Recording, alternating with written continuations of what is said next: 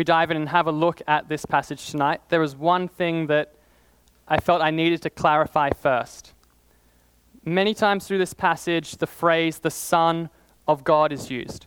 If you were here last Sunday morning, Pastor Darrell gave a great sermon about what it means for Jesus to be the Son of God and that it means that he is God's Son. But what I wanted to clarify first is that we who have been around church for a long time understand what that means. But there are many people who, when they hear Christians say Jesus is God's Son, they think that what we mean is that God had some sort of sexual relationship with someone and that Jesus is the Son that came from that. Now, we hear that and we rightly say that that's blasphemous. That's definitely not what we mean. And Muslim people, it was a, a Muslim guy who told me that this, he said, Well, we know likewise that's blasphemous. Therefore, how can you say Jesus is the Son of God? Like, is, is that what we mean? We, we know it's not. Like, when we say Jesus is the Son of God, we mean this as the title that Jesus used about himself. Jesus described himself as the Son of God.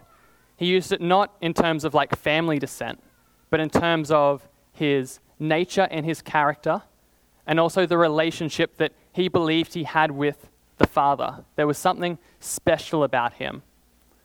As the writer to the Hebrews puts it in the first chapter, he says this The Son is the radiance of the glory of God and the exact imprint of his nature, and he upholds the universe by the word of his power. And so when we say the Son of God, what we mean is that Jesus is of the very same nature as God. He is different from God the Father, but everything that is true of God is also true of him.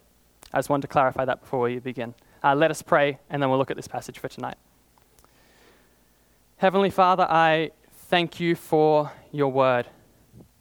I thank you for your Holy Spirit by which we can understand and comprehend the things that you have put in here. I thank you for your Son, Jesus Christ. I thank you that you sent him into the world.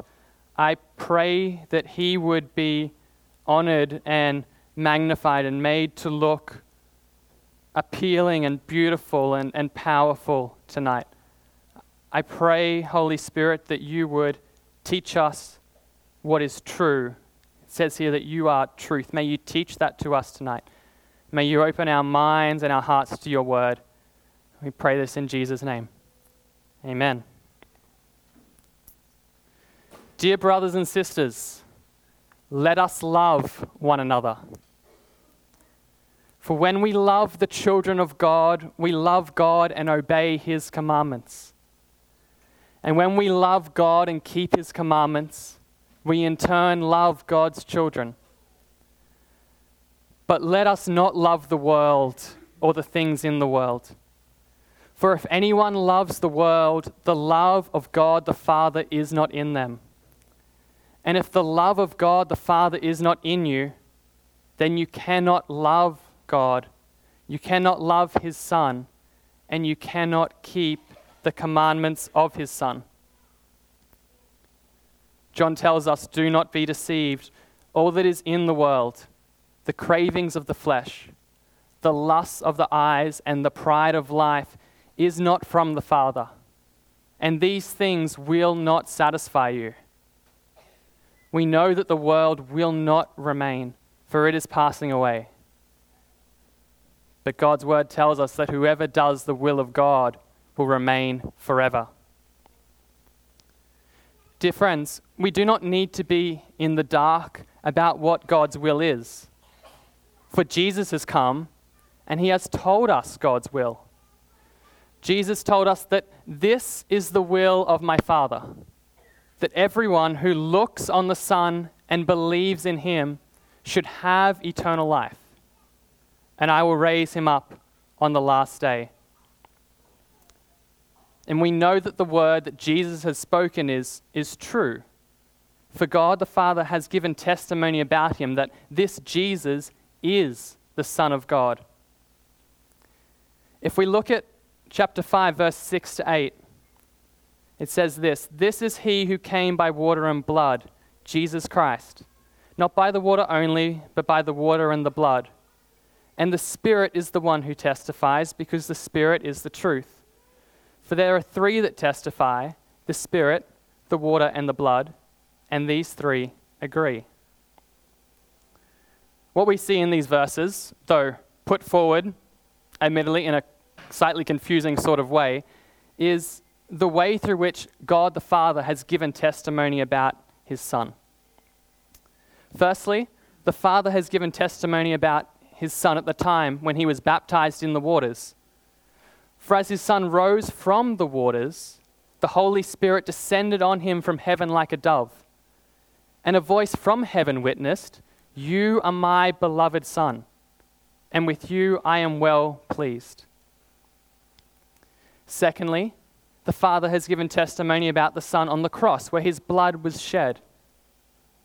And the greatest way he has given testimony to him is by raising him back from the dead. The Bible tells us that Jesus is the Lamb of God who saves us from the judgment of God. Now, in times past, the Israelites on the night of Passover would take a lamb without spot or blemish and they would place some of the blood of this lamb after it had been killed on the doorposts of their house and on the beams of their house. And they did this to remind them of something.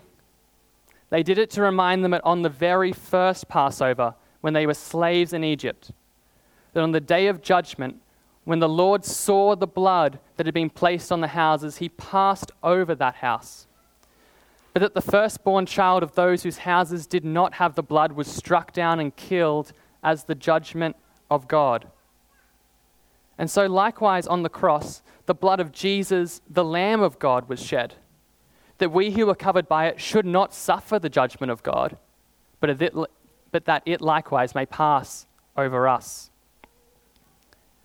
And we know these things to be true, for God has given witness to this by raising his son Jesus from the dead.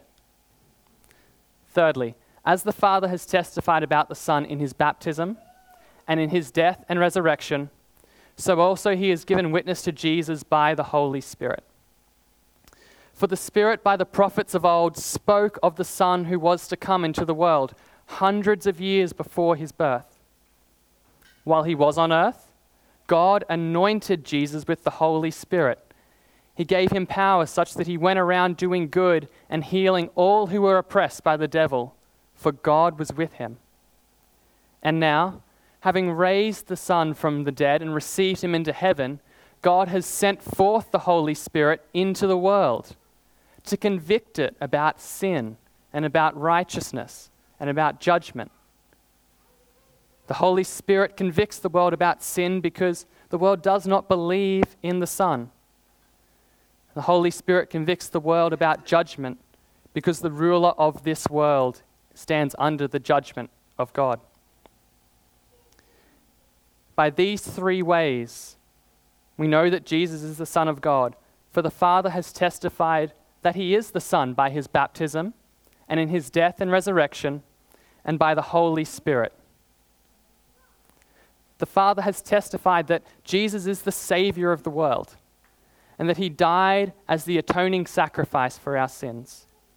And he has testified that Jesus is God himself, who became flesh and who dwelt among us.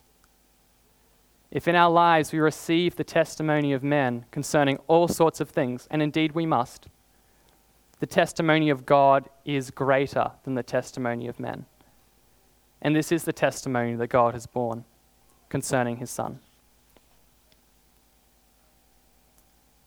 By God's testimony, therefore, we know that Jesus is the Son of God.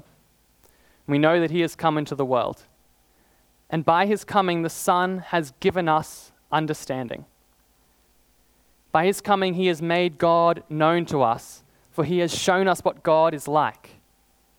And he has made known to us the greatness of the love of God for the Bible tells us that by this the love of God has been revealed, that God sent his Son into the world as a ransom for our sins.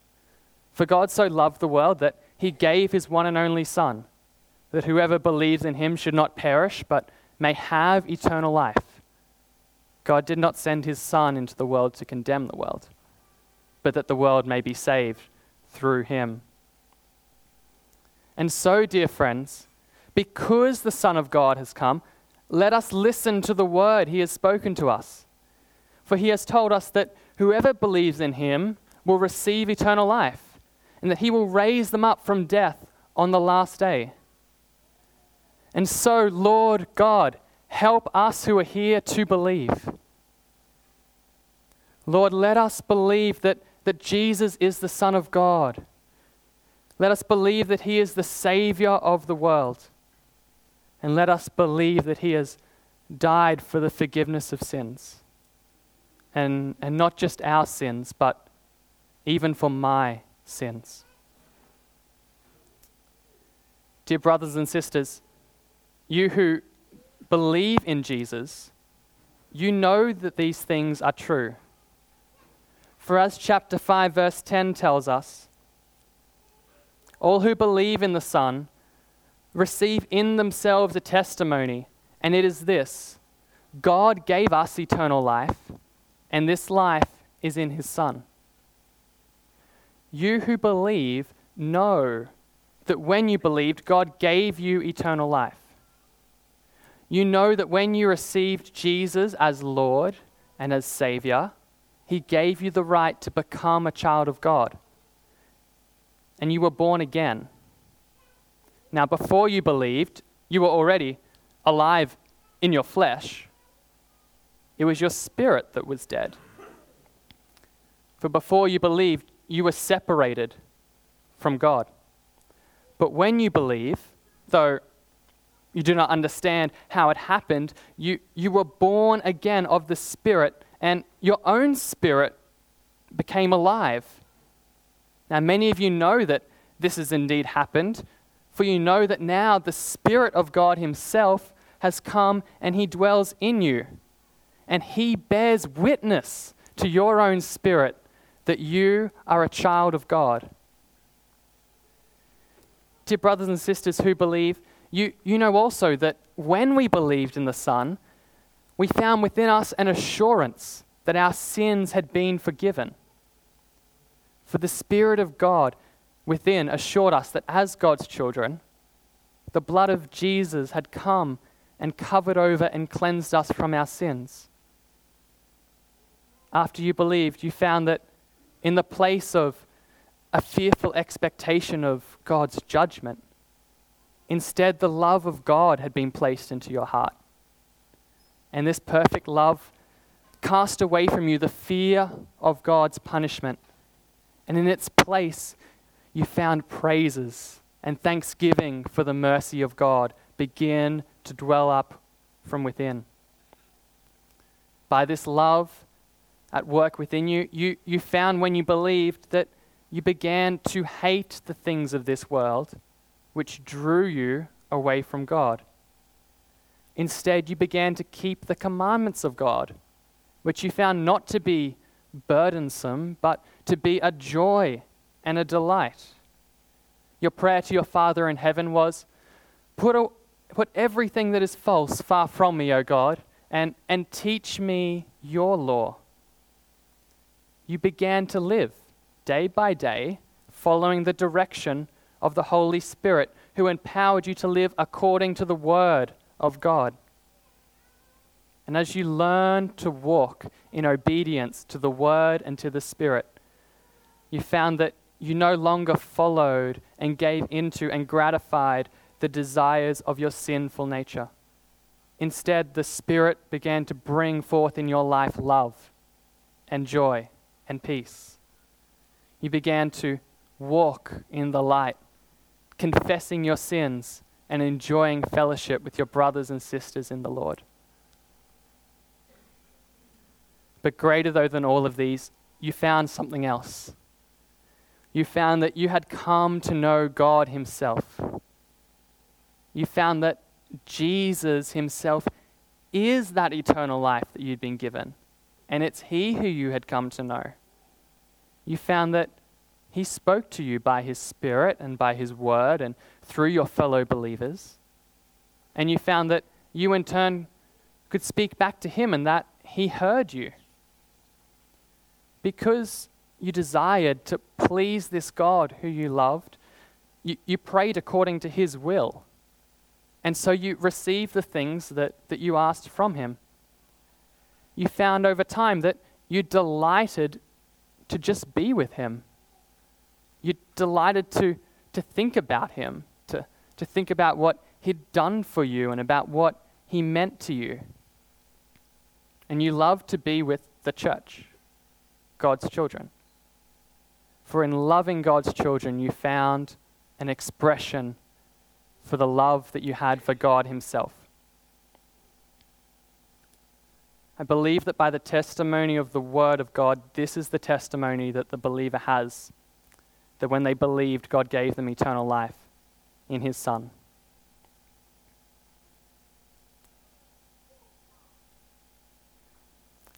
Let us close with four applications. Dear friends, God has given testimony about Jesus Christ, that, that he is the Son of God. And those who believe have, have received in themselves a testimony that, that when they believe, God gave them eternal life. So, therefore, firstly, for the sake of our souls and that we may, may have this eternal life, ask yourself do you have the Son? Do not be deceived as verse 12 tells us, whoever has the Son of God has life, but whoever does not have the Son of God does not have life. Now, to have the Son is, is to receive Him as Lord and as God. It is to turn away from sin and to trust in the Son, and to trust that He will save you from sin and from judgment. And it is to have the Holy Spirit bring you into relationship with Jesus, the one in whom true life is found. It is to know and to experience and to have relationship with Jesus, not, not just in the past and not just in the future, but here and now, today. This is the first application. Ask yourself do you have the Son? Have you received him? Secondly, dear brothers and sisters, the Son of God has come that, that we may have life and that we may have it abundantly. Before we knew him, the, the Bible tells us, and our experience backs up, that, that we were slaves to sin, which led to death. But now that we have come to know him, we have been set free from sin, and we are being set free from sin.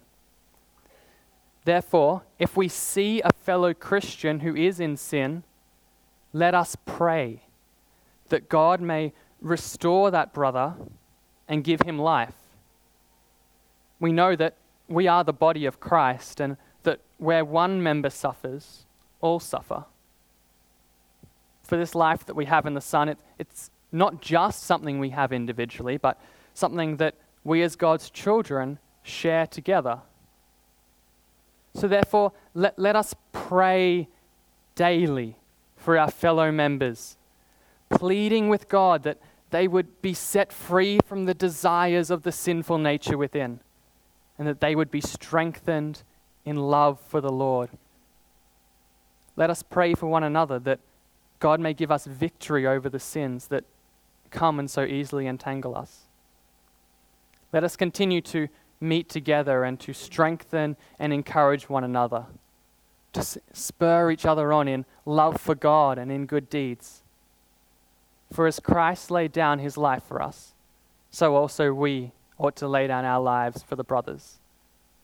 May this love not just be word or talk, but may it be in deed and in truth. Thirdly, dear brothers and sisters, you who believe in the Son of God, keep yourself from idols. With these words, the apostle closes his writing Keep yourself from idols.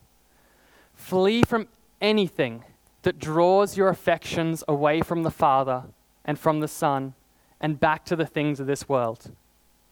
We know that the pull of this world is strong and its attractions are many. The distractions of this world are all around us. But as was said at the start of tonight, you who believe may have confidence that you have and will overcome this world. This world is passing away, but you will remain forever. Therefore, do not run back to the temporary things of this age. Seek Jesus and Him alone. For Jesus is the true God, and in Him is life abundantly. Jesus has commanded us that if your right eye causes you to sin, pluck it out and throw it away. Therefore, if your television or your partying or your music causes you to sin, pluck them out and throw them away. If your Facebook or your riches draw you away from God, cut them off and cast them from you. If anything causes you to love the things of this world, flee from it as you would from a burning building. We know that to embrace the things of this world and its temptations is not the will of our Father in heaven. Therefore, let us pray as His Son taught us Our Father in heaven, keep us from temptations and deliver us from evil. You may have confidence that our Father hears such prayers and that you have received the things you have asked of Him. So, and so, dear brothers and sisters, keep yourself from idols. Keep yourself from the love of this world. Instead, let us make every effort to love the Lord our God and to love Jesus, his Son, and to love one another. Now, originally, I had planned to stop here. Originally, I planned to only have three applications, but as I talked this through with someone last night, I realized that there needs to be a fourth. Because we have to ask the question well, if these things are directed and are true of those who believe, if those who believe have in themselves a testimony and assurance that they are a child of God, then what about those that do not believe? Or, or what about those that say, I do believe, but I do not have that testimony in myself. I, I do not know that I have received eternal life. What, what are we to say to these things? Let, let us start here. What for the man or the woman who does not believe? Well, if you are here and you do not believe, and not only do you not believe, but you do not want to believe, then nothing that any person sitting here in this room can say is going to make you change your mind. By all means, you may ask us whatever you want. If you have a question and that is the stumbling block that is stopping you believe, come and talk to someone. But if you do not want to believe, you will not believe. Ultimately, only you can decide to believe, and only God Himself can give you what is necessary in order for you to believe. And so I'm not going to stand here and try and convince you to believe in the Son of God. God's given testimony about His Son, and that is, according to the Bible, enough. But I believe that because God is gracious to us and He is merciful, that if you are to believe, He will show you what you need in order to do that. And so, my challenge to you who say, I do not believe and I do not want to believe, is this. When you go home this night and you are in your room by yourself, get down on your knees, or you may sit. I don't really mind. I'm not going to be there to see. But I encourage you to take 15 seconds take 15 seconds and say, God, I'm pretty sure you don't hear me because I don't think you exist. But I went to church tonight and someone stood up and talked about you. If you are real, would you show me who you are and that you love me? That is my challenge, nothing more, nothing less. If, you know, if nothing happens, okay, you wasted 15 seconds of your life. You're probably going to do that on Facebook anyway. But if what we are saying is true and the Son of God has come, is it not at least worth making some effort? What about, though, secondly, the person who does not believe but, but who wants to believe? What shall we say to this person? Well, the testimony of the Bible is that faith to believe is a gift from God. And that secondly, f- that faith comes by hearing the word of God. And so if you say, I want to believe, but I do not believe, then when we step down from here, you come and you see me, or you go see Pastor Darrell, who is sitting up down the back, or you can see any of the pastors of this church, and they will sit with you and they will open the Word of God and they will pray with you and they will plead on your behalf that God would give you the faith to believe in His Son. They will take the Word and they will read it with you and ask that God would give you that faith. You may say, Oh, I, I wouldn't want to burden someone like that. If we look at it the other way, if one of your friends or your family was in hospital and they were dying, and then they decided that they were going to fight for their life, but they wanted you there with them to strengthen them. Would you not sit with them all night and hold their hand and be there with them? Apart from Jesus, you are already dead. But if you come and you say, I want this eternal life, we likewise will sit with you and we will pray with you until God gives you that faith in order to believe. Thirdly, what about the person who says, I think I believe, but has no assurance? What shall we say to these things? Well, I believe that as the faith to believe is a gift of God, so also is assurance. And so if you say, I believe, but I do not have this assurance, you have two options. Option number one is you can say, Well, I've tried this and it doesn't work. Obviously, this is all a lie. And you can run away. You can leave. You can quit. You can give up. Many, many people in Jesus' day did, did as much. They journeyed with him for a little while, but when the stakes went up or he said something hard, they walked away. So, also, you can choose that, okay, I walk away. I quit. On the other hand, you have a second option, and it is this